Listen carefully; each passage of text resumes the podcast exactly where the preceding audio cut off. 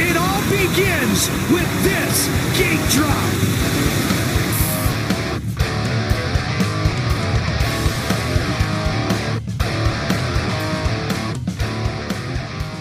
Hello, everyone. Welcome once again to the Power to the Ground podcast, the motocross coverage fans want. I am Steve. With me, as always, is Jesse. What's going on, Jesse?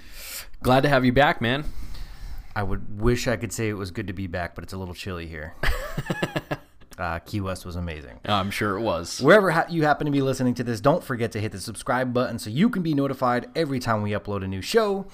Don't forget to visit our website, www.power, the number two, theground.com, to check out for giveaways, merch, and other exclusive web content that will be coming soon. And the Jug Club. Do not forget to jump on and join the Jug Club now while it is the price that it is now. Um, and share with your buddies. And let's get everybody in on this and give, once again, the coverage you guys all want. Let's do it.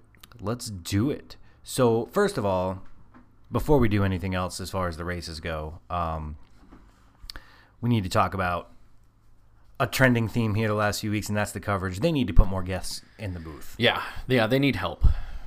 They need help. They need an they need an army Yeah. of help in the booth. so this is two weeks in a row now. They've had a rider up in the booth. So last week it was Chad Reed, um, and we talked that, uh, then about how great it was to hear his insight and his kind of thing. But even the 16 year old Jett Lawrence, who was a guest for the first or second uh, 250 heat, yep.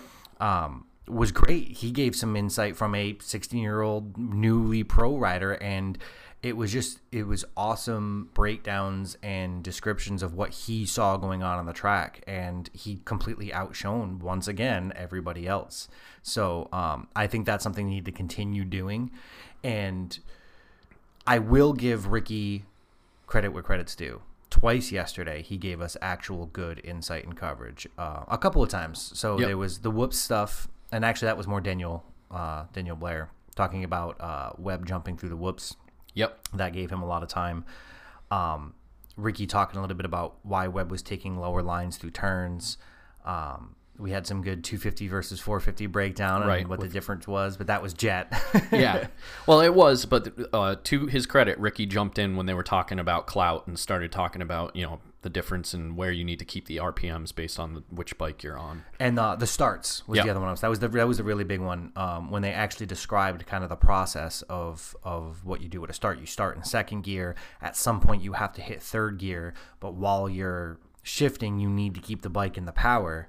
So you know, and that's a lot of times the difference between the guys who get that crazy jump and get out front, and the guys who get stuck in the pack. Right. So improvements. Maybe they're listening to us. Um, maybe somebody just pulled them aside and said, "Hey, can we not do this?" Granted, the rest of the broadcast was, you know, more of the same. yeah. Um, but there was there was some improvement, and they really do need to bring more guests in. Yeah, there was. Um, uh, first of all, shout out to the Australians. Uh, that's two for two. That they've been uh, significant contributors to the booth crew. But another big thing that I noticed last night is there was a significant swing in the amount of time that Ricky was talking versus the amount of time that Ralph was talking. Um, l- most of the time, and typically, when you have a play-by-play guy, which is what Ralph is, um, they do the majority of the talking, and the other person is there for color to add insights and you know all that. Uh, last night, it was pretty close to like 50-50. Yeah, it was more conversational. Yeah, and and Ricky took a, a larger role in pushing the conversation on. Well, I, I think you know we bash on Ricky a lot, and you know in some ways rightfully so. He really needs to get it together in, in a lot of ways. But I, I found you know the weak link in their coverage is absolutely Ralph. Yeah. Um, Ralph offers zero to the conversation other than just you know let's go down to Daniel or let's go down to Will or Ricky. What do you think about this? And sometimes he'll ask a question that you know. Uh, gets Ricky talking about something insightful. For, but for the most time, he'll say, "Ricky, what do you think about this?" And Ricky say, "Well, it'll be interesting to see what happens with this." and there's just nothing there. Um, so Ralph is really the weak link, which is why you know, before Ralph, we had a much more interesting coverage because the conversation got more in depth. So, Right. Um, hate to bash on the guy, but Ralph is really the weak link at this point. He really is, and I think we knew that before he came back. Anyways, we did. We were, we were talking about it. we were like, please just keep. I, I, uh, for the life of me, I can't remember the other guy's name. I know. I said I was going to look it up, but I was in Key West and I kind of forgot. So, Oh, poor you. Um, I know it was it was so rough. Um, my nose is a little burnt. I don't know. Yeah, I can tell. It's been peeling. Hey, sunscreen, it's a thing. Don't eat sunscreen. I'm fine. I'm only a little sunburnt. Uh, so I mean, I think that pretty much covers the cover. You know, gets the coverage out of the way. A little bit of improvement here and there. More guests. Ralph's the weak link. Yeah. Let's Let's just move We'll- on. We'll bash him again next week. I'm sure. Um, the track this week was interesting. Very interesting. Um, I thought it was a good track. It was pretty quick. yep. um, interesting rhythms, great whoop section. You know, nothing nothing too crazy, but um, significant because it was they were back to back. Yeah. Um, so that was a huge swing for a lot of riders. Was that whoop section? Not a lot of passing opportunities throughout the track. No, and the one that guys just kept coming back to wasn't working. So it was that turn. It was the second to last turn of the track before the finish finish line. They go across the start straight after it. It was the one right after the whoop section, actually. Yeah. Yeah. So um, the line was outside, carrying your momentum through the through the jumps, across the finish, uh, across the start straight, and then into your turn into the finish. Right. Um, what riders continuously throughout the night tried to do was to cut inside on that turn instead of carrying momentum through the outside. Which in certain tracks and in certain rhythms, we've seen that absolutely work. Yeah, you don't have the momentum, but you cut off enough of the track to where you can make a pass or get yourself in a position to make a block pass Right. That turn was too wide to make a block pass. You weren't able to, when you cut it off, get in front of the rider going around the outside. And you lost so much momentum going through that inside. Um, every single rider who tried that line, except for one in One. one, instance, uh, lost time. Yeah. Every single one. Yeah, not only did you not get the pass that you were looking for, you also lost like 20 bike lengths It, it was in in a split second. it was significant drop. It wasn't like oh you you know you drop back a bike length that you can make up, but it was worth it. It wasn't worth it, and you lost. So uh, Ferrandis tried it a bunch of times in the 250s Yeah. before he finally stopped and made the pass in the right spot. Um, Webb tried it a few times, did not Did not work. And when Cianciarulo did it while he was in front, he got passed. So it was just I'm not sure if why somebody wasn't watching out for that, and maybe the 450 you know mechanics and spotters are looking at the 250s going, wow, that did not work. Let's go ahead and not do that. Um, because enough riders tried it to where they just they had no idea. They had to have no idea that it was that slow. Yeah, because they just kept doing it, and the the only rider that made it work, and unfortunately they made a cut right before he made that move was Anderson, um, and they they were showing him on the broadcast he was about to make the move in that spot, and then they cut down on the other side of the start straight, So, so he's coming at the so camera. he's coming at the camera, and, he you was couldn't front. and- right, and you couldn't see how he made it work. what it looked like happened, and I think the only thing I can think of that would have made that that viable is that uh, Anderson came from the outside. So a lot of the riders, when they tried to make that inside line work, they were already on the inside going into the turn. Right. So you had to stop your momentum to make that turn. What it looked like was Anderson might have taken from outside and took a sharp cut to the inside to carry a little bit more momentum through that inside line because he didn't go inside to outside through the turn. He stayed on the inside, but he Right. still ended up in front. The only way to make that work is momentum. Right. So if Webb, um, yeah, it was in the heat with, Yep. uh, and with Webb. So if Webb stayed to the outside carrying his momentum, Anderson goes outside, inside, and into that cut, and he carries enough momentum to make the jump anyway. Then yeah, you would lose a little bit of time, and you would cut some time down there. I'll have to watch it back because going into the turn, if I remember correctly, he was on the inside, but coming out of that turn, there was this crazy rut that everybody was making at the same. It it was a ninety degree turn, first of all, and that rut went at a forty five after that turn. It went at a 45 right to the outside. And the intention that everybody was trying to do was to Block make pass. that block pass. But when they came to that that cut and you saw Anderson coming down that straight, he didn't follow that rut. He was on the inside. Still. He was on all the way to the inside. So that I think that that's kind of what I'm saying is that the way he went he the way he cut that turn was that he didn't try to go across the track. Right. He stayed to the inside, and I wonder if that allowed him to keep enough momentum to make the jump that nobody could make when No, they right. did that, and that's what cut that time down and gave him the pass. So Yeah, it was. It um, was. It, I don't understand why anybody was even trying the inside at any point in that race. It was clear after watching the first, after watching the 250 heats, they should like everybody. That was it. Yeah, because we said it a few times, like, wow, yeah, that's definitely not a good line. And usually when we point that stuff out, right, we say, wow, you know, that inside is really not working. A few Yeah. guys have tried that. You see guys stop doing that shortly thereafter because they learn. They're like, wow, okay, that wasn't faster. It's part of the race, right? You learn what's happening with the track, what's speeding up, what's slowing down. It just didn't seem like anybody learned that lesson in that race. Uh, Ferrandis did, uh, but did. it took him like three or four tries. three tries. Yeah. Uh, Webb did, I think, as well. It also took him a while, and then Cianciarulo tried it, which cost him the position. Right. Uh, Cianciarulo was doing a good job. We'll get to the 450s, but um, that that same move is what is what caused that. So my biggest complaint about this track was it was too short for me. yeah, it was like 45 second laps. and it was a faster track, which is cool. But uh, the shortness of the track made it so that there was a lot more lapped traffic than typical. Like you're always going to get a little bit of lap traffic. It's part of the sport. I've accepted it. I'm okay with it. And for the most part, lap riders get the hell out of the way, Right. Um, which they need to do.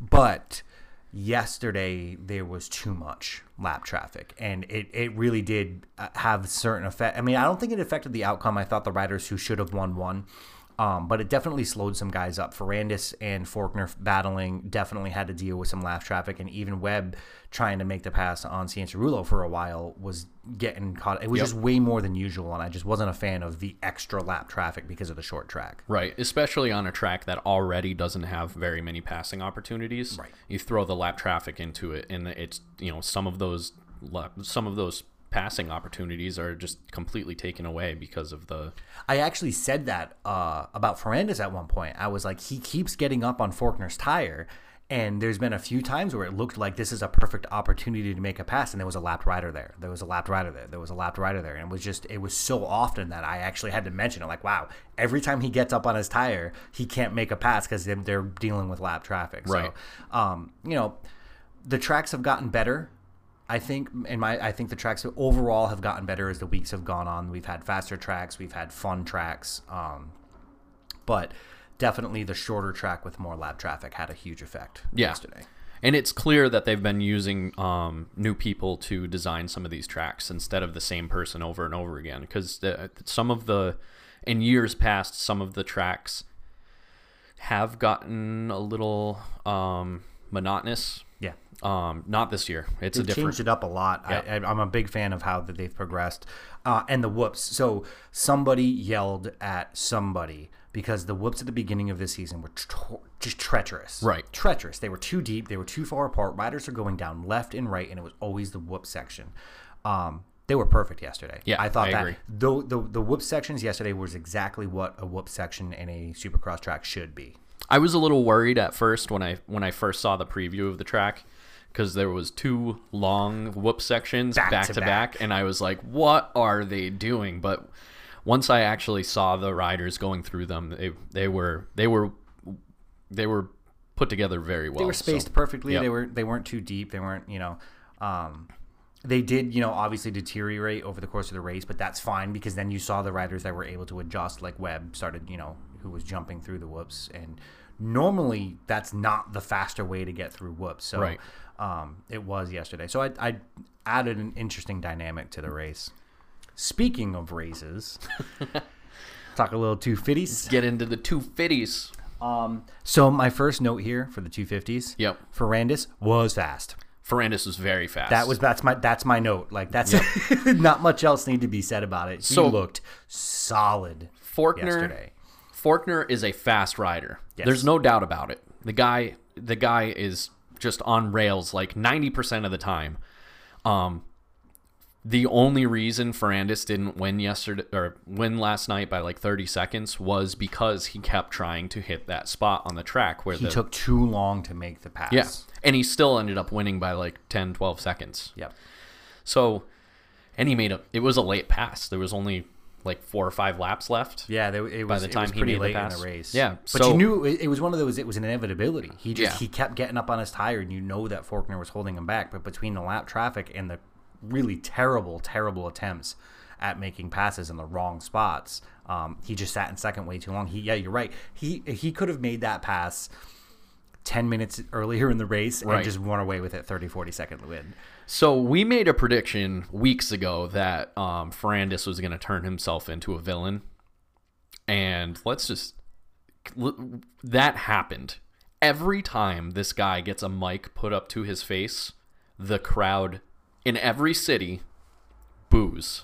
it's and it's not even like you hear some boos like they're they're like drowning out the interviewers Yeah. and and Ferrandis with their boos like Yeah. he is absolutely hated in every city it's To- ridiculous to the point where Will has to like yell the question to Ferrandis so that he can hear yeah what she's saying. Right. It's it's it's kind of insane. And now look, a little bit deservedly so. We talked about it. You know, we need villains in this sport, and he certainly put himself in that position by being a bully, Right. especially with the Christian Craig thing. Now, he is going to get scrutinized for every Everything. pass that he makes. I want to say I I was incredibly impressed with the pass he made on Forkner. I know it was aggressive, right? It was definitely an aggressive pass. He came in hard on him. But the way that he did that skid turn in Yep. his break, he didn't actually like bump him. It's not like he skidded into it and bumped him off the track. No, he just took away the line. Similar to what he did with Christian Craig, but he controlled it this time. Right. He took away the line. He skidded into the turn. He forced Forkner to check up because Forkner does not like to check up, something we'll talk about. And then carried his, you know, and then he didn't carry momentum because he skated through it and then just gained momentum going back through, whereas Forkner went off the track. Right. Um, I thought it was a really, really impressive pra- pass. It was aggressive and it was a little bit bullyish, but it wasn't. I don't think it was dirty by any stretch. No, yeah. Uh, the the difference between that pass and the one that he made that took Christian Craig completely out that they showed in the broadcast at a completely inopportune time. Yeah. Um, he was in control of his bike. Yeah. That was the the biggest difference. He he it was clear that he had he saw in his mind before he actually made the pass on the other side of the whoop section he was like this is going to set me up. I know exactly what i'm going to do and this is how i'm going to do it as opposed to when he took out christian craig it was clear it, it was like a last second ditch effort that he was like this is how i'm going to do this Right. Wor- whether it works or not And you know, uh, it, uh, oddly enough, I think the Christian Craig situation and, and kind of being under the scrutiny and now a villain has caused Ferrandis to be more conscious of that kind of stuff. He Right. still he still rides aggressive, and I think he knows that's part of his style. He needs to ride aggressive, um, but everything he's done since that point has been clean. Yeah. aggressive but clean. Um, so he's still bullying guys around the track, but it's it, it's in a way of I'm not going to be dirty, but you better check up or you're going off the track. Right. You know, and and I'm I'm okay with that style of riding. So I I've actually been pretty impressed with Ferrandis' ride in the past few weeks and how he's able to kind of walk back that that over the top aggressiveness and just be um, clean aggressive. Yeah. And it's clear that he's going to be scrutinized because basically every time he passes somebody, they show that Christian Craig. It's yeah, the broadcast isn't helping. And- No. And and look, I get it. It's I hated that move as much as anybody else, you know. And and we we tore Ferrandis apart for that on this podcast. Um, and rightfully so. But you also have to give credit where it's due. He seems to have learned a little bit of his lesson. He rides that edge, but he's got himself under control. And he even said, they mentioned it in some interviews. Um, yeah, every time I go to make a pass now, that's in the back of my head. These guys are watching me. They're going to they're going to screw. If I do something over that line again, I'm going to get fined or penalized for it. Um, so he knows that, and I think he's cleaned it up. And let's be honest, he didn't need to make an aggressive pass yesterday. He was so fast. Right. He was going to get around Forkner at some point. Nobody was nobody was catching him yesterday. As long as he started close to the front, he was winning that race. Yeah, all he had to do was learn that one lesson about that one spot, and as soon as he learned that lesson, that that was the difference. What's funny is he made the pass in that spot. In that he spot. just didn't cut the corner that time. Right. He just took Forkner high, going around the outside in that turn. And we were like, see, that's how you do it in that. If you're going to make a pass in that corner, which is really wasn't even a good corner to pass in, let's be honest. Right. Um, but if you're going to do it there, that's how you do it. You take it high. You try to make the block pass up high. You don't cut that corner because then he carried his momentum to, through. Yeah. oh, I just keep coming back to people just cutting down in that corner, and I was literally jumping out of my chair every single time. Every some- time. What are you what doing? What are you doing? Uh, so Ferrandis looked great. Uh, Forkner was was solid yesterday. He just he continues this this trend that I've just had a blast ripping him for of destroying the competition in the heats, talking crap, and basically being like, "Yep, that's what I'm gonna do in the main event." And Right. guess what happened yesterday? Yep. and uh, Will called him in the interview right after the heat race too. Oh, she was- great. basically what she said was that was a great heat race. You weren't really racing against anybody, but that was a great heat so race. she almost said that exact thing. She just said it in like a really passive aggressive, nice way. Right. Uh, this is why Will is flat out the best part of these broadpa- broadcasts. Is she is not afraid to go in on people. She's Right. not afraid to bring up the things that make you go woo. Mm-hmm. You know what she did? She was like, "Look, you, you know, you're, you had a great start to the day. You've had a great practice in qualifying, and you know that was a great heat race. But you know the big competition wasn't in that one. How do you feel going into the main? And it's like that was it legit question, legit everything, nothing was false, but it was just that subtle. Your main competition wasn't in that, so how do you? And it was just this subtle little jab at Forkner, like stop being so cocky until you finish first in the race, dude. Right. Um, so he did. He just he had a solid ride. He looked fast, but Ferrandis was faster and. Really, if Ferrandis had made that pass earlier, it would have been a bigger gap. So I just think uh, Forkner's got something in his head. I think he needs to work out for the main events going into you know the last few races of the season after the break. yeah, and it's that thing that he needs to work out is definitely not his starts because he got the hole shot again. Yeah, that's he starts great. He's one of the fastest riders out there. Um, just can't. He's he's having trouble finishing main events now. I don't know if it's his conditioning or if it's it is the mentality. I wonder if Ferrandis being on his tail for that entire race got in his head a little bit. Like, why can't I gap this guy? Right. Um, but uh, there's something going on there that you know. This is a guy who's look when they're both at their best mentally physically all all of the above they get their starts i would put my money on Forkner but not by much being the overall faster rider Yeah. i think all th- all things being equal again starts mentality confidence all that momentum uh, i would f- slightly give the momentum uh, give the bet to Forkner being, Right. being faster but something's going on in his head right now Yeah, and I think it's the confidence part. It's exactly that, and it might be the the interview part that we're talking about might actually have something to do with that. Like he's trying to hype himself up.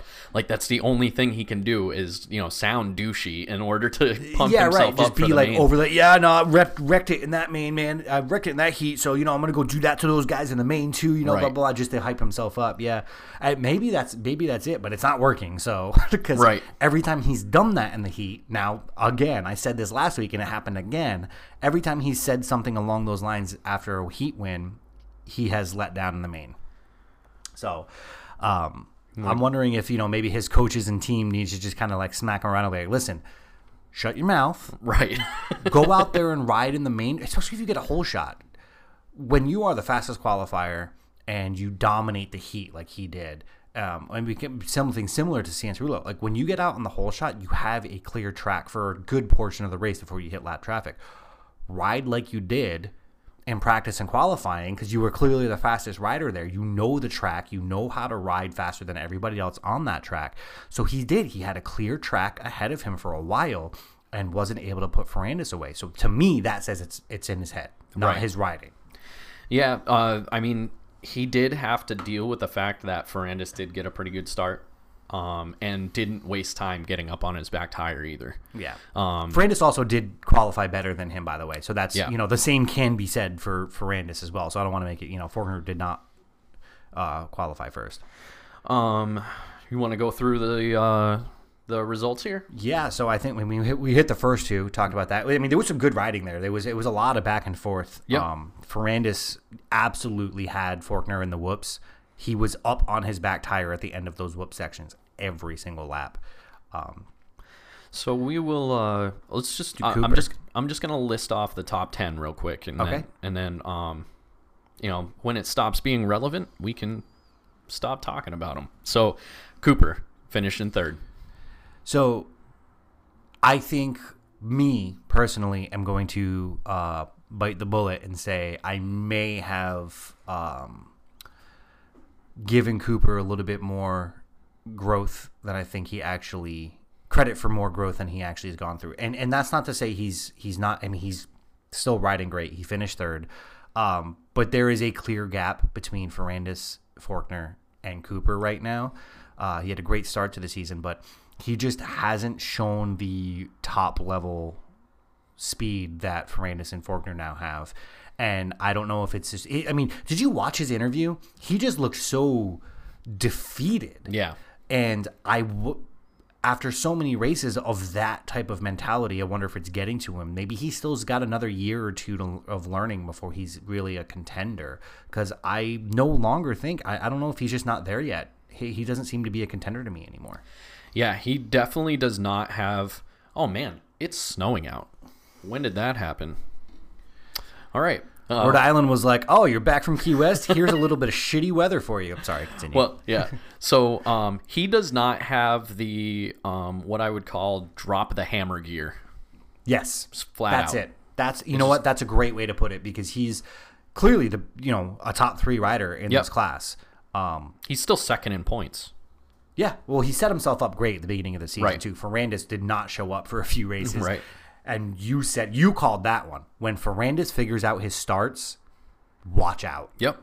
Because he's his starts are they're they're creeping up. I mean, his average is his average every week is just getting a little bit better, a little bit better. Where did he start yesterday? He was up started in, he started in third Yeah. yesterday. And And and he made he made that pass into second basically in the second turn of the race and then it was just Forkner and. Ferrandis up. Yep. And I mean, and how disheartening is that? You know, for Cooper, who also had a good start, right? Yeah. He started. He started in fourth. Fourth, yeah. Yep. Um, to watch Forkner out front and then get you know eh, you're, the two guys you're competing with already out front and getting past, like you you just it's got to be pretty disheartening for Yeah. somebody who's already struggling a little bit with that kind of momentum. So. Ah, Give him another year. I wanted it. I wanted it to be this year, but for Cooper, for me, I think you're gonna we're gonna need to see him another year in the pros before he kind of gets to that next level of drop the hammer gear. And now you're you're chasing me in the points now. right. Then in number four spot we have Michael Mosiman. I love this guy. I just he finished where he belongs. Let's be honest. Yep. Um, but he started out first, and boy, did he make it difficult for every rider who passed him to pass him. Um, Sorry, I'm just looking at the scoring sheet here, and it shows um, Mosiman's start as number one, but Austin Forkner gets the hole shot credit. So the actual hole shot is when they cross that line, right? Right. So I wonder if Forkner crossed the line first, but Mosiman, you know, took first like directly after that. But how? I mean, how would how would Forkner get the hole shot and get credit as the second start, second starter? I'm not sure Me why either. that would be. So the only thing I can think of is that Forkner crossed that hole shot line first, but maybe he didn't have momentum, and Mosiman immediately took first place, so he gets credit for a first place start. Which is basically what happened. Yeah, or or they count it who's in first after the first lap is where that that might. So hole shot is after that first turn. That first place is maybe who's in first after the first lap because it did take um, at least a lap to for Mosiman to start getting shuffled back. Yes, that is true because Ferrandis was still behind Forkner. Okay, yeah, that I, I can accept that. I, I think that might be the best explanation, Yeah. right? So who was in first after the first lap? So uh, Mosiman, Who was I- in first after the I first lap? I really, really, really hope he finds another gear speed wise. He's because he is out the best. whoops. He is the best rider for me to watch. Yeah. flat out. In that, in the entire 250s, he is the most exciting, exhilarating rider because nobody comes back at another rider like him when he gets past. Nobody. Truth. Um, he does have to figure out his whoops. That is the Oh, they were brutal. the biggest thing. That's the biggest thing in his ride is he needs to figure out the whoops because he is just laboring through every single whoop section on every single track, week in and week out. So he's to work with somebody to figure that out, and um, as soon as he does, man, as soon as he figures that part of his ride out, everybody's in trouble because he's We talked about it. He's young too. He's 20. He's 20. Yeah.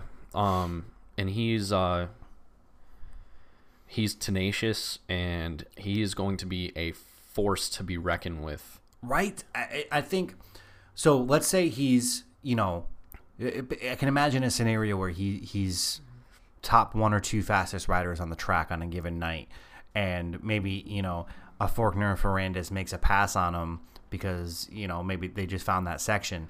Um, how many times have we seen a rider just get past and just let it go? Right. And then oh, I'm gonna ride behind him for a little bit. Maybe I'll try to pass back. Next thing you know, they're gapped and that's it. That's where they finish. Not with Mosiman. Even if it means trying to run your ass off of the track on the next turn to make the pass back. And he did it for like three or four turns in a row trying to pass Ferrandis With back. Ferrandis, With yeah. Ferrandis, yeah. Uh, three or four turns in a row. And at one point, I think he got it back for a short period of time. And then Ferrandis took it back again. And I just, I love that about him. If he has the speed, then um, those pass backs he can actually make stick. And he'll be easily the best rider in the 250s to watch. Yeah, actually, he made he did make a pass back after Ferrandis got past him, and um, it was that turn that sealed the deal for Ferrandis staying in front of him. It was that turn after the whoops. Yeah, because I remember you saying, "Why are you doing that?" Yep. So, um, and yet another rider making that mistake. Right. Mosiman's on the cusp, man. I think him and Cooper both have a little bit of learning to do in certain aspects of their game, um, but by far the most exciting rider in the 250s is Mosiman. Yep. Absolutely. Then at number five, the hero of the day. He made his way up. Wow, he made his way up. All right, so he had a rough start, and that's the biggest thing for for the big guy, uh, the big three zero. Uh, Yep. Heartman. Heartman. Heartman. He's all heart. Um, he needs a good start. And the races where he's finished this, the best was the races where he got a good start and then took advantage of you know other riders' mistakes. He started in eighth, and good for him for working up to fifth. But they Started in tenth, actually. Did he? Yep. Oh, so he got up to eighth pretty quick then. Yep. Yeah. So when I first was like, "Hey, where is he?" He was in eighth, so he had already made a few passes. So good for him. He worked his butt off, and he is another tier two, you know, rider right now Yep. that that might have just one or two adjustments to make to be considered a you know a top contender in the 250 class. Um, definitely needs to keep those starts up though, otherwise he's going to start getting shuffled back. Yeah, uh, another rider that's just got to figure out the whoops. He, unlike Cooper, though, um, I mean, he he has some technical stuff that he needs to work out in his ride, but um, he does have that aggressive drop the hammer gear that Cooper does not have, um, which is interesting. He just he happens to have a lot of holes in his just technical ability to ride the motorcycle. Um, if he can figure out those those technical issues and also keep the um keep That that extra that, gear. extra gear that he has um he I I, I don't think he'll be a, a title contender but he's definitely going to have a One of those guys that can make it make things interesting for the top Yeah, guys on a exactly. regular basis. And the good thing about having holes in your technical game is that those can be filled Right. with training, coaching, practice. You know, those are kinds of things. Mentality, heart, drive, consistency. Those are things that are a little bit tougher to coach into a rider. Um, maturity. You know, like some of that stuff just comes with time and experience. But if it's like, look, you know, you have a tendency to do this technical thing or that technical thing on these turns, or the whoops, you're doing this, you should try this. Those are holes that can be filled, and that that'll only improve his his riding. Right. Then after, uh, oh, by the way, if you are listening to this podcast for the first time and you're wondering who is the hero of the day, the hero of the day is Brandon Hartranft. by the way, you got to go back and listen a few for for the last couple of weeks of episodes to kind of catch up on it. He is uh one of our our favorite underdog riders out there because of the uh the couple of podiums in a row he got that he totally lucked into. but it was just amazing to see. and then his reaction to His knowing reaction, that, you know, it just it warmed warmed our hearts. Uh, so he's a hero. So then we have number six was Luke Clout, um, another Australian, and this is the one that was um, he sparked the conversation with uh, Jett Lawrence and Ricky Carmichael when they were talking about the differences between the 450 and the 250. Um, yeah, uh, he he had a good start. He started out in fifth, um, ended up in sixth. Um, it's just a solid ride for him, and he seems to be cranking those out week in week out. I wonder if, um, you know, because we've seen a lot of times uh, overseas riders come in and just start dominating. Um, or even if not right away, like they just tend to do really, really well over here. I wonder if it's just an adjustment for him. Maybe you know another couple of weeks of adjustment, and maybe he actually starts looking at like contending for podiums, or if he's kind of where he's going to be right now. But either way, you're right. Solid, you know, solid rides. Basically every week he's been in so Yeah. far, he's he's put in a solid ride. So This is just uh, you know, another member of the Australian cult that Chad Reed has started over there. really just I- cranking just- out just- motocross they're just- riders. They're just coming from there just nonstop now. Yep. it's an invasion. Then in the uh, number seven spot, we had Jacob Hayes. Um, he had some some uh, issues in the heat race. I believe he went down. Um, then we had Carson Brown after that, and Derek Drake, and then the sole survivor of the Suzuki team bike manufacturer. He's the only Suzuki out there in the 250s. Um, Alex Martin. So, I mean, he had a better finish than the uh, 450 Suzuki representative. So the sole the Suzuki. sole Suzuki representative. What dude? That is so weird. Like, what? Ha- they just stopped trying. They just Yeah. don't care anymore. and that's uh, that's your top 10 for the 250s. Um, then we go down to the the point standings. Um, Forkner needed this one and he didn't get it. He definitely needed it, did not get it. Uh, so we have Ferrandis. He maintains the red number plate. He's got 135 points. Then we have uh, Justin Cooper in second at 128 points. So he's still only seven points down.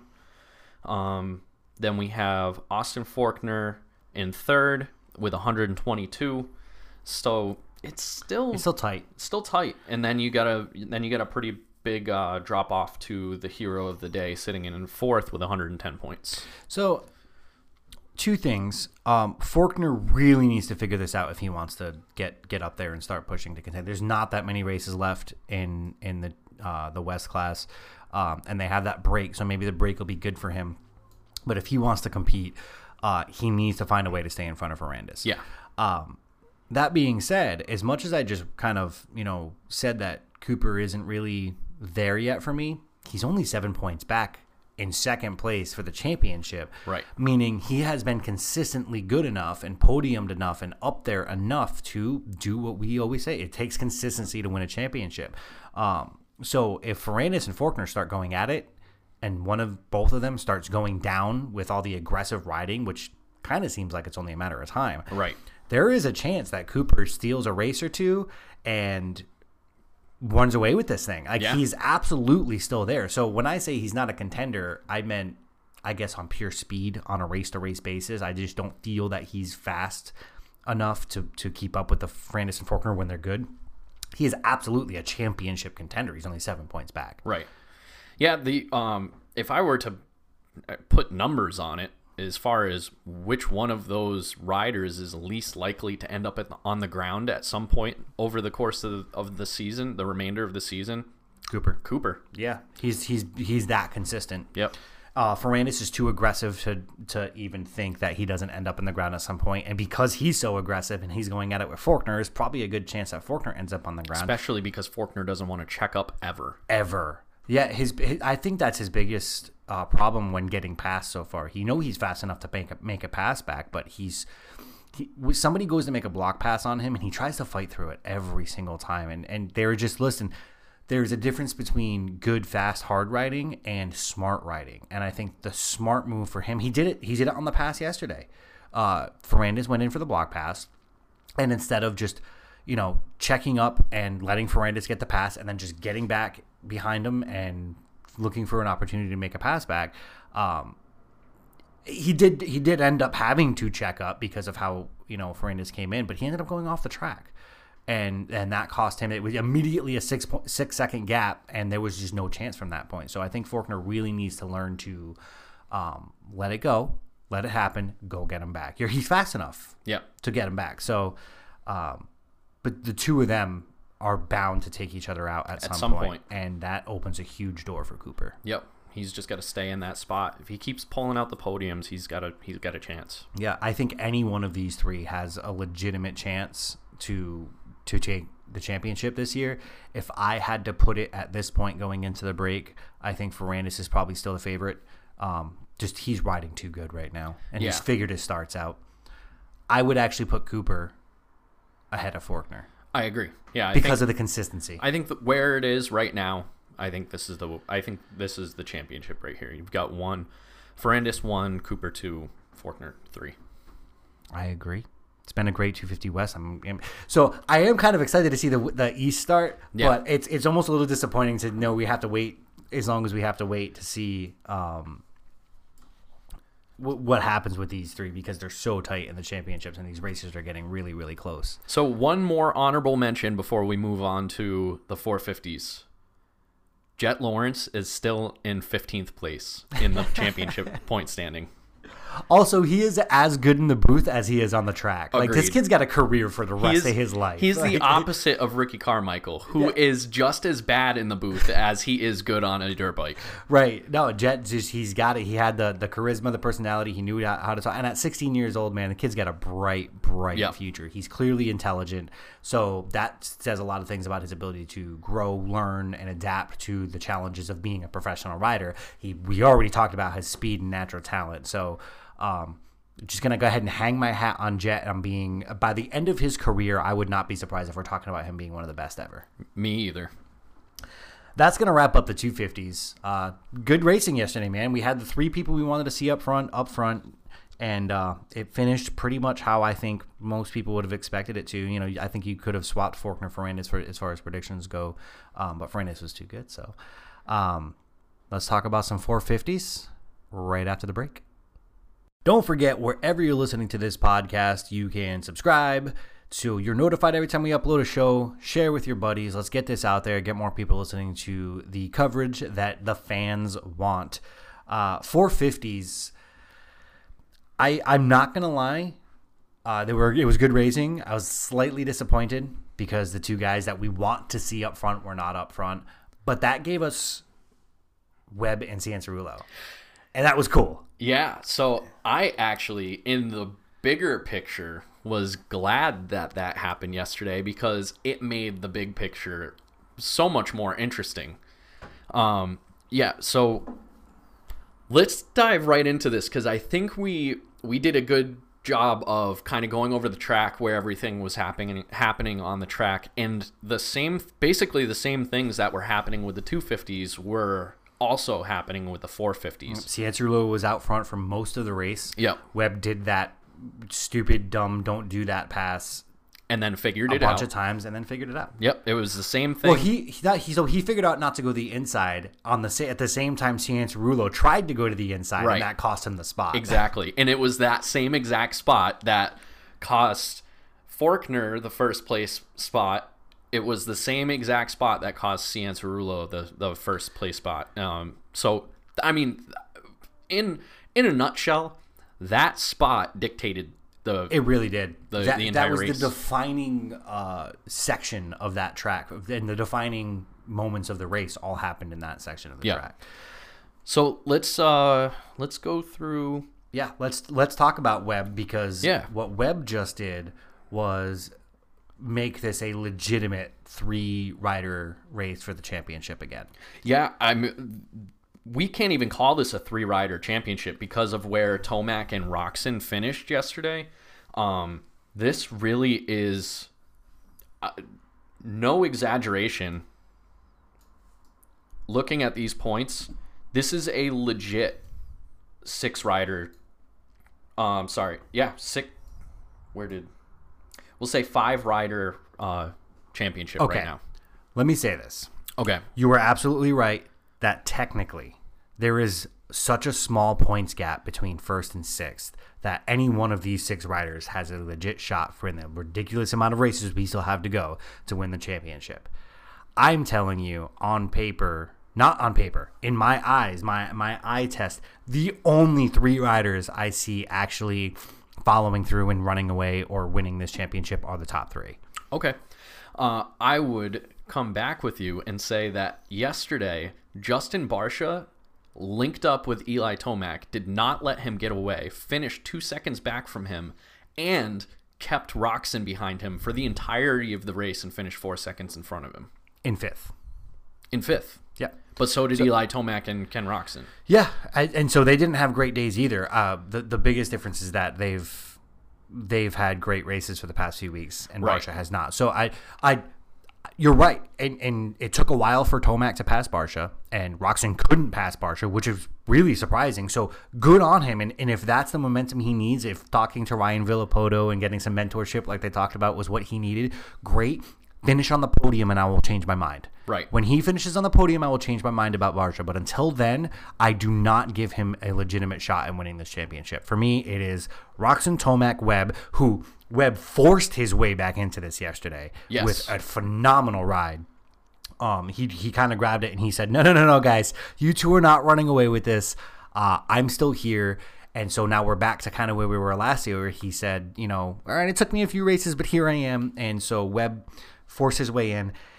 I would put money on any one of those three to win. If you told me, if you put a gun to my head and I said I had to put money on one of the other three to win, I wouldn't do it. Okay. I basically yesterday was a story of starts. That's basically 100%. Um, so let's just go through, and when I'm going through the top, we'll go through the top six, the top six, and I'll let you know where they started. Okay. Um, so we had Cooper Webb. Cooper Webb, who won the race, um, started in second. So obviously, we talked about Webb. You know, he he made a, a great pass on Cianciarulo when he finally figured out that defining spot on the on the track, and he ended up getting the win. He had the pace on Cianciarulo too. Yeah. Um, uh, especially towards the end where Webb is strongest. Uh, Cianciarulo has had a tendency to fade at the end of races. I think that's you know one of the things he needs to work on is finishing strong in these races. His endurance, his conditioning. Um, but even before then, you know, Webb had the pace for most of that race, Yep. and just needed to make the pass to make it stick. Agreed. So obviously, with them we had Cianciarulo, who finished in second. Oh, Ah, there it is. um, he finished in second, started in first. Yep. So, did, so I did want to spend a little bit of time talking about Cian Cianciarulo because we we've I've been back and forth on him a little bit. You've been fairly consistent that he's just not there yet and wasn't going to be there, you know, from probably majority of the season. I thought he was going to come in and start just making waves. He's been solid. He's been up there. He's been running with those guys. He has been too easily discouraged on passes, and he is not very good at finishing he has been very critical of himself in all of his interviews, and he knows that every single race for him is a learning experience and an opportunity to grow. I thought yesterday was the biggest stride we've seen him make as a uh, 450 rider. Agreed. I it, to the point where, um, yeah, I don't think that he's there yet to be a legitimate contender. However, what I saw yesterday was I do think he's going to steal one.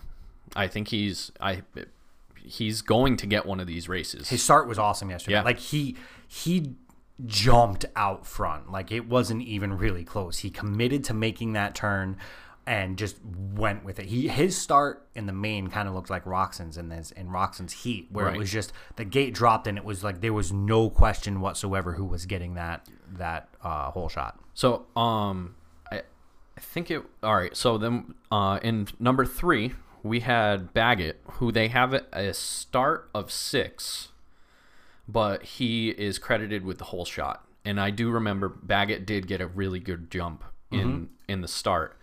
Um, he was just, um. He was good yesterday. Uh, he was. This is probably his best ride of the year. First of all, Absolutely. as as a whole. Um, he wasn't quite good enough to catch up to those guys, He was getting but there, he though. was getting there. He was a few more laps, and he may have been able. He may have been able to get into the mix with them. I at least I, I think another like one or two laps and he catches Cianciarulo no no question. yeah, I 100% agree with that, especially given the fact that at the end of the race, Cianciarulo does tend to fade. And Baggett's another one of those guys that you know El Chupacabra as he as the second half of the race comes up, that's when he starts getting to his strong point. I think uh, Webb and Baggett are two of the best finishers in the sport when it comes to just finding another second wind in a second half of a race. These Right. Um, and if you're if you're close to Baggett, if Baggett is close to you at the end of a race, uh, y- you better dig because he's gonna find that second wind. And yeah, he looked really good yesterday, and it just he's such an enigma. Um, he has not had a great season this year, and he has really not shown up in the 450s at all. But we know what this guy is capable of, and yesterday was a little bit of a flash of he can ride with the fastest riders on the track at any given race. Um, we've just thought he's never been able to consistently string them together. and I have no idea why that is the case. You, know, you see him on on rides like he had yesterday, and he's just a he's a solid um, top three finisher here. I mean, swap out Cooper Webb and Cianciarulo for Tomac and Roczen, and I still think Baggett finishes right there, just a couple seconds behind the two of them, because he was riding really well, especially at the end of the race last night. Yeah, Tomac wasn't able to catch him. I mean, I know he was a little bit far back, but it wasn't like you know Tomac was gaining, gaining, gaining, and ran out of time. Like Baggett was gaining on the leaders. So, Right. I mean, that just it just says so much about how good of a ride he had yesterday. Then we have in uh, the fourth position, who, like you said, um, he was a little bit he was a little bit further back was Eli Tomac, and I think when he made the pass into fourth on Barcia, they were ten seconds back. Yes. Um, and he ended up it was ju- I think just under eight seconds back when they came across the line.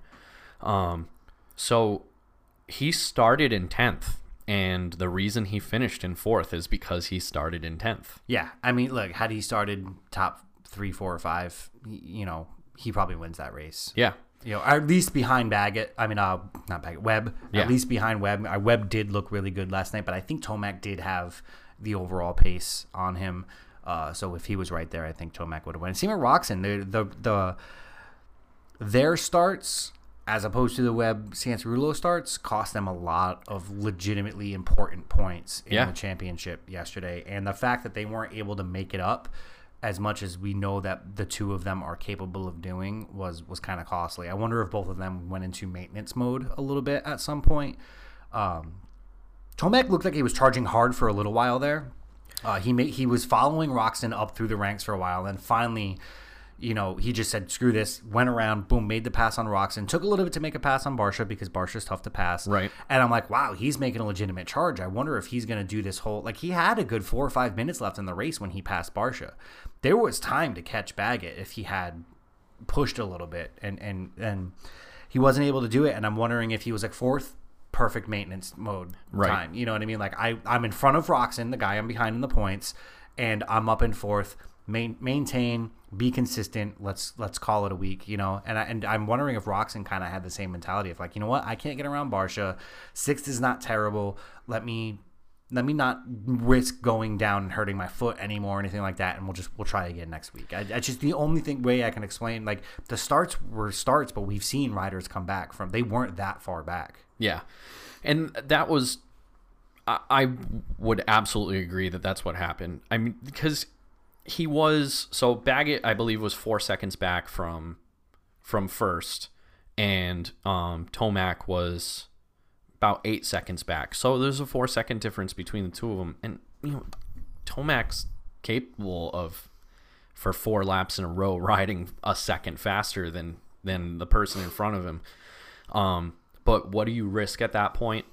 I absolutely agree. There there had to have been they weren't showing, you know, pit boards pit boards or, you know, any anything like that. So I don't Yeah. know for sure, but it definitely that's what it looked like. It looked like it was in maintenance mode because of the poor the poor start. And it, Tomac he he started off in 10th, finished in 4th and he didn't it, he wasn't passing you know schlubs to get up it was there. still a gr- eh, that's here's the thing right we expect so much out of these two at this point Yeah. but to start 10th and then end up in fourth and you know one of the guys in front of you was the reigning champ in, Right. in the class you know i it's a still a solid ride for tomac um and i think had he had roczen continued to make passes and if let's say roczen was in fourth and tomac was in fifth uh, Rox, uh, Tomac pushes. I Yeah. think he still pushes, but I think once he realized there's only one guy ahead of him that he needs to worry about, in the championship, and he was two paces behind him. Exactly. Cool. I'll take it here. I'll take it from here. Yeah, that's basically what it came down to. Is he didn't have to win the race; he just had to finish in front of Roczen. Yeah. Um, then we had in the number five position, we had Justin Barcia, who started in seventh. Um, for for a good portion of that race, it was Barcia, Roxon, Tomac, and they were just going on a on a they were just on rails, just moving past people. Um, and uh, it was I think three three spots in a row. All three of them just took because Barcia started out in seventh. He made his way up to fourth before, Before Tomac. Tomac passed him.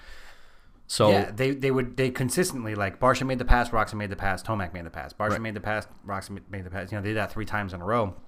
I think what happened was Tomac realized, in my head, what I'm seeing is Tomac realized Roczen is not getting around Barcia. I need to get around both of these riders. So I think that was because I I made the mention while we were watching it. Said I'm pretty sure Tomac isn't trying to pass Roczen. I think he's just riding with Roczen, knowing that they can both move up front, and then he'll make the pass once they get a, a little bit more of a Right. clear track, which is kind of what it looks like he did. Once they got up to the four, five, six positions, I think was when Tomac said, "Okay, now it's time." Yeah, and uh, there was probably a little bit of strategy there as he saw because when when Tomac was um, right behind Barcia, Barcia was still within striking distance of Baggett, and um, I think there was there probably was a decision made by Tomac at some point when he started seeing Barcia falling off the pace of Baggett and Cianciarulo and Reb and Webb in front of him. That really all he needed to do was put Barcia between him and Roczen, and that was going to be the race. That's Yeah. what he needed to do. And he did it. Yep. Uh, so on that note, as much as I'm giving, you know, we're giving Tomac a little bit of credit, a little bit disappointing for Roczen. Yeah. starts are usually a strong point for him. Not a great start. I didn't quite see what happened in in in the start, but he needs to be out front. Uh, that's where Roczen is at his best. Um, he he made some moves. He made moves that he needed to make, but a sixth place finish for the guy who with the red plate, who has been on an absolute tear Right. for the past you know few weeks. Um, I feel like he's probably got to be a little bit disappointed. I'm wondering if the foot is bothering him, and for once he's not making excuses. right, he actually tried to play it off. Right. Um, I'm wondering if maybe something happened there. There was he just didn't look like he had uh, uh, a race pace. I don't know. I, I'm not sure the foot is anything. Um, It might not be. because he looked really good in the heat. Oh my Um, God, he looked dominant. he in looked the heat. fantastic. With the, so that was that was with the way he rided in the heat. Rided Right, the way Ricky. he started and rode in the heat. Um, they, he was so dominant that my thought was it didn't matter where he started. I thought Roczen was winning yesterday. After I watched that heat, I was like, there is no doubt in my mind that if he stays on two wheels, Roczen is winning. He is so much faster than everybody right now. This Right. is ridiculous. Uh, unfortunately, I think um, for, it was a, it was a, a tough start. First of all, that first corner, it, you saw every single hole shot. There was people riding. There was like half of the field was riding off of the track. Right. So it was a tough corner to get into off of the hole shot. So it was just kind of luck of the draw as far as where he started. He started a spot in front of Tomac. Um, and I think that was, it was just a story of starts. He just and and then it got to the point where the the the cost of of trying to move back in front of Tomac was just greater than Uh, that very that, could be the case. He was so fast though. I don't know how you make you know you get a bad start, maybe a little bit discouraging, but the way he was riding, like it just felt like he could have made eight of those nine passes in the first you know five minutes of that race, and now he's contending for a win. Um, and it, he didn't have that kind of uh, uh, uh, a push Right. to, to his riding. Um, and, and again, I'm not, you know, I'm not saying it was like a, a huge, huge letdown for Roczen. I'm sure he's not happy with himself. Finishing sixth, he still got the points lead. Um, he maintained as best he could. You know, the guys in front of him were all solid riders, so Yeah. it's not like you know you can say that he he lost to some some schlubs, but Uh, I think I just expected more in the main, despite the bad start, because of how amazingly dominant he was in the heat. Yeah, uh, he started out front in the heat first of all, and that was that was something that we talked about with with this track. This track just didn't have a lot of passing opportunities. So he started off shuffled back on a track where he had competitive riders all in front of him and coupled with the fact that there really just aren't many passing opportunities. I think he was just a victim of circumstance as far as the starts go on this particular track.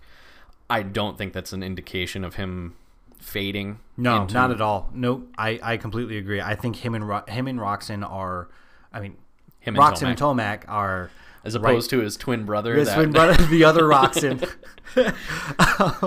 I think they're both right back up in the you know the, competing for podiums next week for sure. I agree. I agree. And then after that, you've got Brayton Stewart. Uh, Osborne ended up finishing out in 11th. The only other notable rider that uh, is missing from that conversation is Anderson because we know he had some issues. Yes. and we can't figure we can't find anything because coverage. Um, we know he had the technical issues in the heat race, right? Right. Which was really impressive that he was able to. What was he? Uh, third, fourth when he started. He was having- third, yeah. he was trying to make a pass and like, uh, and then Webb passed him back, Right. And we're and it was like, whoa, wow, that was a crazy pass back. And then suddenly Anderson starts like rolling through jumps and like he clearly had a technical issue with his bike where he couldn't, you know, I don't know if he couldn't shift, he couldn't go a certain speed or whatever. Um, maintained enough momentum at the because it was close enough to the end of the race where he actually made the transfer spot. So you thought, you know, maybe he gets those issues sorted out by the main. Um, but he he did not have a great night. No, uh, and I uh, again I don't know what happened. He ended up he ended up back in twentieth. Um, he finished in fourteenth.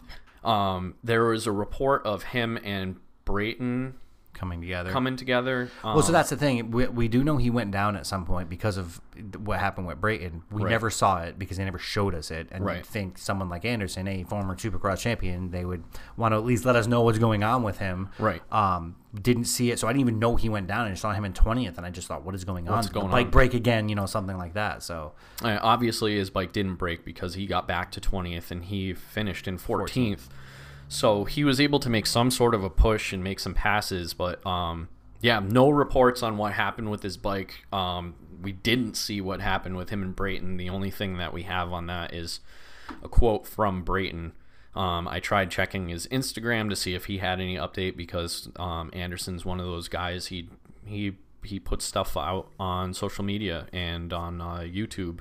but, But- didn't find anything. Haven't seen anything yet. You know, we need to just what we need to do is start making some connections with some guys on the inside so we can give you guys the real scoop on what's going Yeah. on since no one else seems to want to be able to. Right. Um. So we're gonna get in touch with some of these guys. Let's make that Yeah. happen and start acting like, hey, yo, dude, what happened there? You know, Right. and get the in, you know the inside story on what's going on. Um. I wonder. What, I, I we still have no idea what happened to his bike in that first in that heat because they never told us. No. Um, didn't get to see the crash, him going down in the main because they never showed us. So um, just a, a really rough, rough set of circumstances for Anderson last Yeah, night. and um, it set. I mean, Anderson Anderson finishing there. There was a lot of movement made in the championship uh, point standings last night, and that cost him two spots in the uh, the championship. Um, so let's just go through. Yeah, the, quick look at championship standings. Yeah. Then we've got um, Ken Roczen holds on to the red number plate. Um, he is sitting in at 130 points right now. Then we have Eli Tomac in second, one point down at 129 points. It's so exciting. Like we could see this number plate shift between any one of these three riders within the next week. Yeah. Um, then we have third Cooper Webb, um, who bumped up two spots, I believe. Yep. Yep. Yeah, he went from fifth to third in one in one night. Um, he's sitting in at 121 points. Then we have Justin Barcia still sitting. Um, he dropped down one point, one spot. Yeah, he dropped down one spot to fourth. He's sitting still 116 points. He's only 14 points back. Then we have Um, Adam Cianciarulo sitting in at fifth with 113, still only 17 points back. I, I think that's so it's incredible, and this is exactly when we did our Supercross preview for the season. Yep. one of the things that we talked about was so exciting coming into the season was the sheer depth of the field. Um, you know, usually we've seen in the past this time of year things start to shake out a little bit. You get your one. Sometimes it's one rider that's just already dominating. Sometimes you get the two that are kind of running away with it three if you've got a good season parity set. But we have five riders right now that are still within striking distance of the championship. Now, again, I maintain that I think there are only three that I would consider legitimate legitimate contenders for the championship, but that that could change. Right. Cianciarulo could just go on a streak and just figure it out and start winning races. Barcia could regain the momentum he had at the beginning of the season. I don't think that's going to happen, but it could. And because of the way they've all set themselves up, they're all within striking distance. This is an incredibly diverse season. Yeah. Um, it's it's been an absolute awesome to watch so far this year. I still think you got Roczen Tomac as your two biggest contenders. Cooper is making a strong case for that solid third though. Yeah, all it really takes is a couple more tracks where there's a rough start and then not a lot of passing opportunities, and suddenly we've got a wide open championship run here. It's still pretty wide open. Yeah. it, it really is. You know, I mean, we have our clear favorites, our clear best riders on a, any given day, but the, the whole points are, are completely wide open right now. It's, it's it's been so much fun to watch. Six weeks into it, to see what happens in the next few weeks. We will be interesting. Yeah, you're right. If it wasn't interesting, we wouldn't watch yeah, Ricky. thanks, Ricky. Thank you. Um, That- where we going next this week? It's uh, we're going to the East Coast, Tampa. Um, yeah, I believe so. Let me check it out real quick. Yeah, I'm pretty sure the schedule because the East, the 250 East uh, Championship starts. Um, we're leaving the West Coast for a while.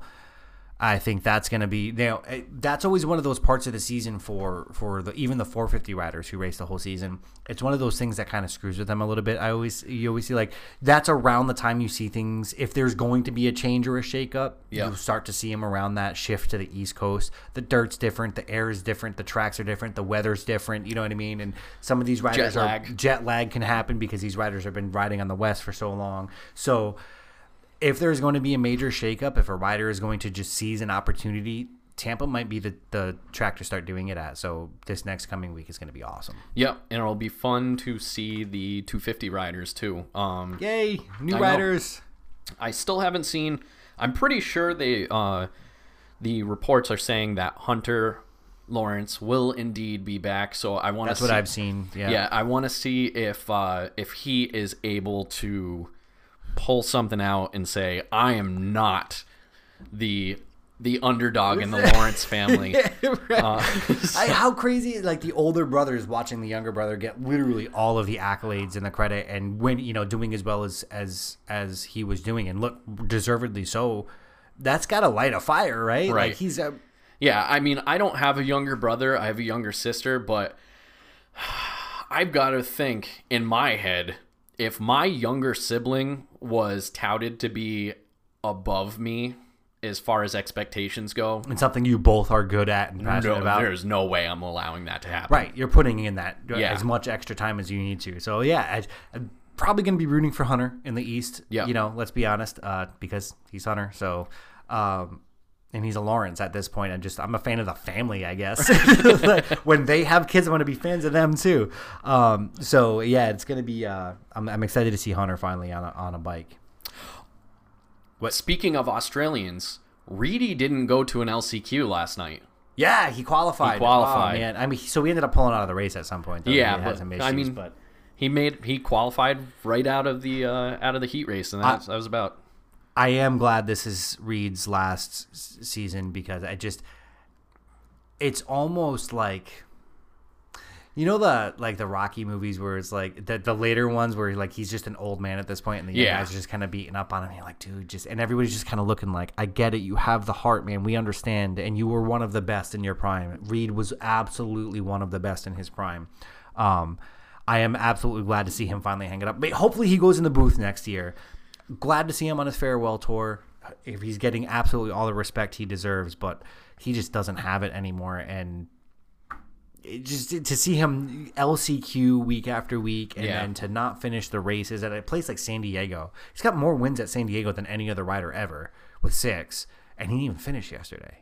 And it's just I don't know, like cool farewell tour, and let's get it over with, man. You you absolutely will be enshrined as one of the best ever, and deservedly so. Yeah. Let's put a poll out there on Facebook this week. Who would you rather see in the booth? Chad Reed or Ricky Carmichael? The answer should be Chad Reed. Yeah.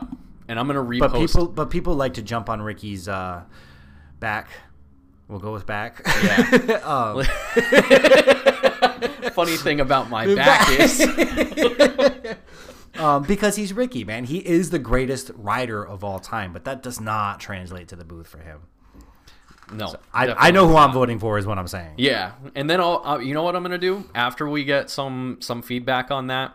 I'm gonna repost that on the Supercross Live Facebook page and see if we can get them to notice it. Yeah, please, for the Say, love of you know what, Chad? You know we know you're on your farewell tour, but uh, we've got a job opening Yeah, for you. let's let's let's talk about this, buddy. Even if you know what, I would even be okay if they put Chad in the booth with Ricky. Yeah, because I think that would kind of keep Ricky's antics and lack of any kind of insight in check. Because I think if Reed starts saying, because we know Ricky's capable of it, he did it yesterday a couple of times. So if Reed starts talking about he's carrying the momentum through this section, but the guys who are taking the inside don't have the momentum, and then Ricky can come back and he can say, yeah, you know what? What I would like to usually do in this situation when I was riding is I'd take that outside, but instead of doing this, I would do this, and I think it would be best of both worlds. I think that would be awesome. You'd probably get a better Ricky, and Yeah. you'd get a more interesting product in general.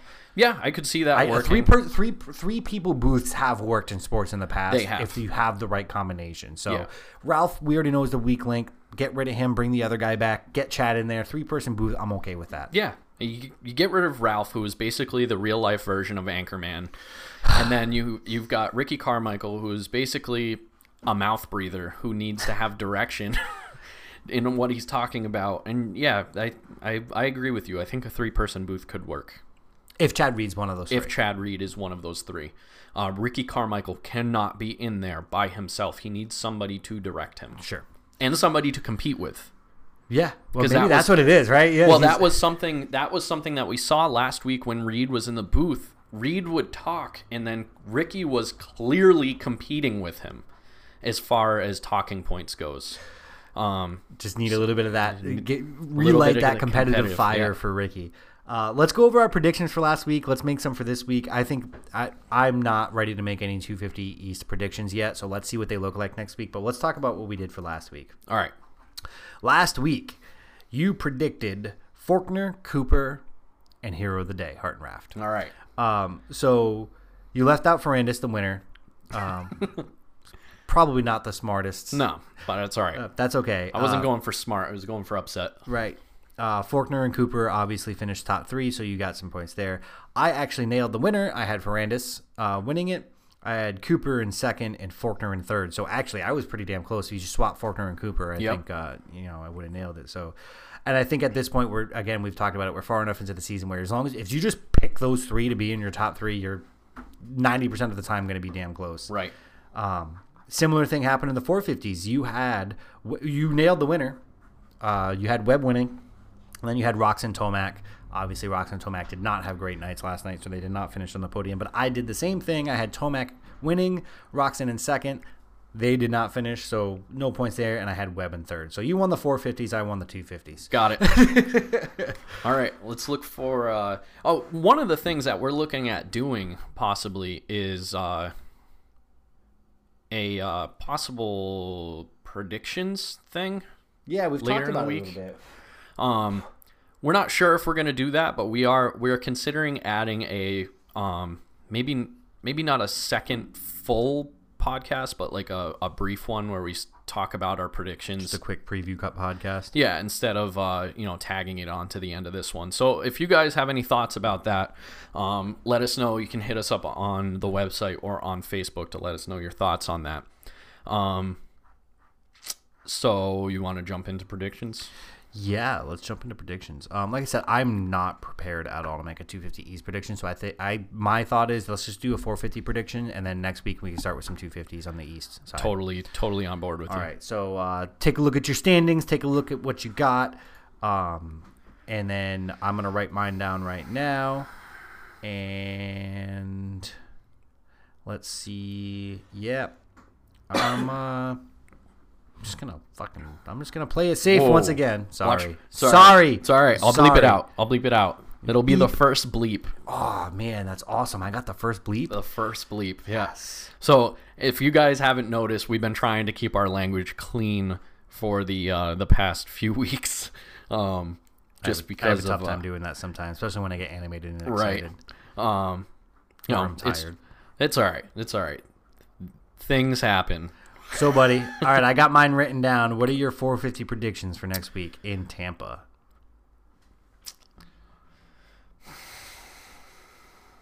I'm gonna go.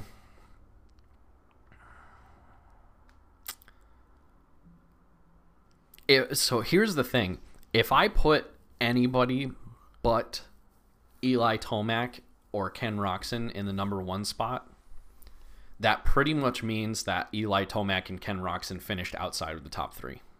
Yeah. So And do you really think that happens for either of them two weeks in a row? No, I mean, depending on the track. If the track is another um, uh, difficult passing situation and difficult start, it could happen. But I'm gonna go. I'm gonna put Tomac up front, number one. I'm gonna put Webb at number two, and I'm gonna put Roczen at number three. Got last week's results going on there. All right. So, uh, yeah, it's pretty hard to go against any of those three. I don't think Roczen Tomac finish outside the top three more than one week in a row at this point. They're just there's too much at stake. Uh, Webb has absolutely made his presence felt and has announced his arrival into this championship thing. I have also Tomac winning it. Um, and my reasoning there, I actually had Roczen at first. My reasoning there is uh, they're in Florida, and Tomac tends to do really, really, really well in warm weather uh, Florida-based tracks. Uh, Daytona's one of them. I know they're in Tampa, not Daytona, but I just feel like that's just, it's it's got a Tomac kind of a feel written on it. So uh, Tomac Roczen in second. Um, because again, just the two of them are too good, and Webb at third. That's, I'm pretty sure that's the exact same prediction I had for last week. It is. It's the same prediction I had for last week. But hey, if it ain't broke, Right. You know, um, there's how do you how do you predict anyone else in the top three? I think you could make a case for Cianciarulo, but that would require one of these three getting a bad start. Right. You could make a case for Barcia, also require one of these three making a bad start, and I think any one of these three with decent starts at all puts them in podiums. yeah right now. And it's it's really the same thing for the top if all of the top five if if baggett gets a hole shot and can sit just sit out front um you can make a case that baggett's going to win the race next week same thing with tomac cianciarulo webb and uh, after what i saw last night i think you could say the same thing for barcia um it, Maybe. uh, this it's this is just this is a great year of racing. Um, possibly the best one that I've seen since Reed and Stewart. It's certainly the most wide going- open. Yeah, It, it it really is the most wide open where you know you have this many riders that are legitimately within reach of the championship at this point. yeah. It's just fun to watch. It's really fun to watch. I'm glad. I'm glad that the the talent pool is starting to expand, and uh, it'll be interesting to see, Steve. It's gonna be you know it's, I'm really excited to see. It's gonna be so interesting to see what happens next week in Tampa. Ah, I think that does it for us, guys. Um, thank you as always for listening, uh, taking the time out, and we've got we've actually been getting a lot of really good feedback um, over the course of the past few episodes. From yeah, we got one crazy, crazy comment on Facebook this They, week. you want us to do the commentating. Yeah, they were like, "We want you guys to be in the booth." we can do let's strike a deal with supercross we can do what they've actually started doing on twitch for some nfl games where like we get the we get to broadcast the races on our twi- on a twitch channel and then we can just superimpose us on it but like I- we'll just mute the races and just comment or get like the audio feed from the from the race and be commentating. There's actually been uh, there's a precedent there of, Yeah. in other sports of, of people doing that. So Keyword wanna- being other sports, though. yeah, well, uh, let's get the fans on board with this. you guys start spamming them with "We want these guys as our new commentators" because you know we can talk for that long. Yep. yes, we can.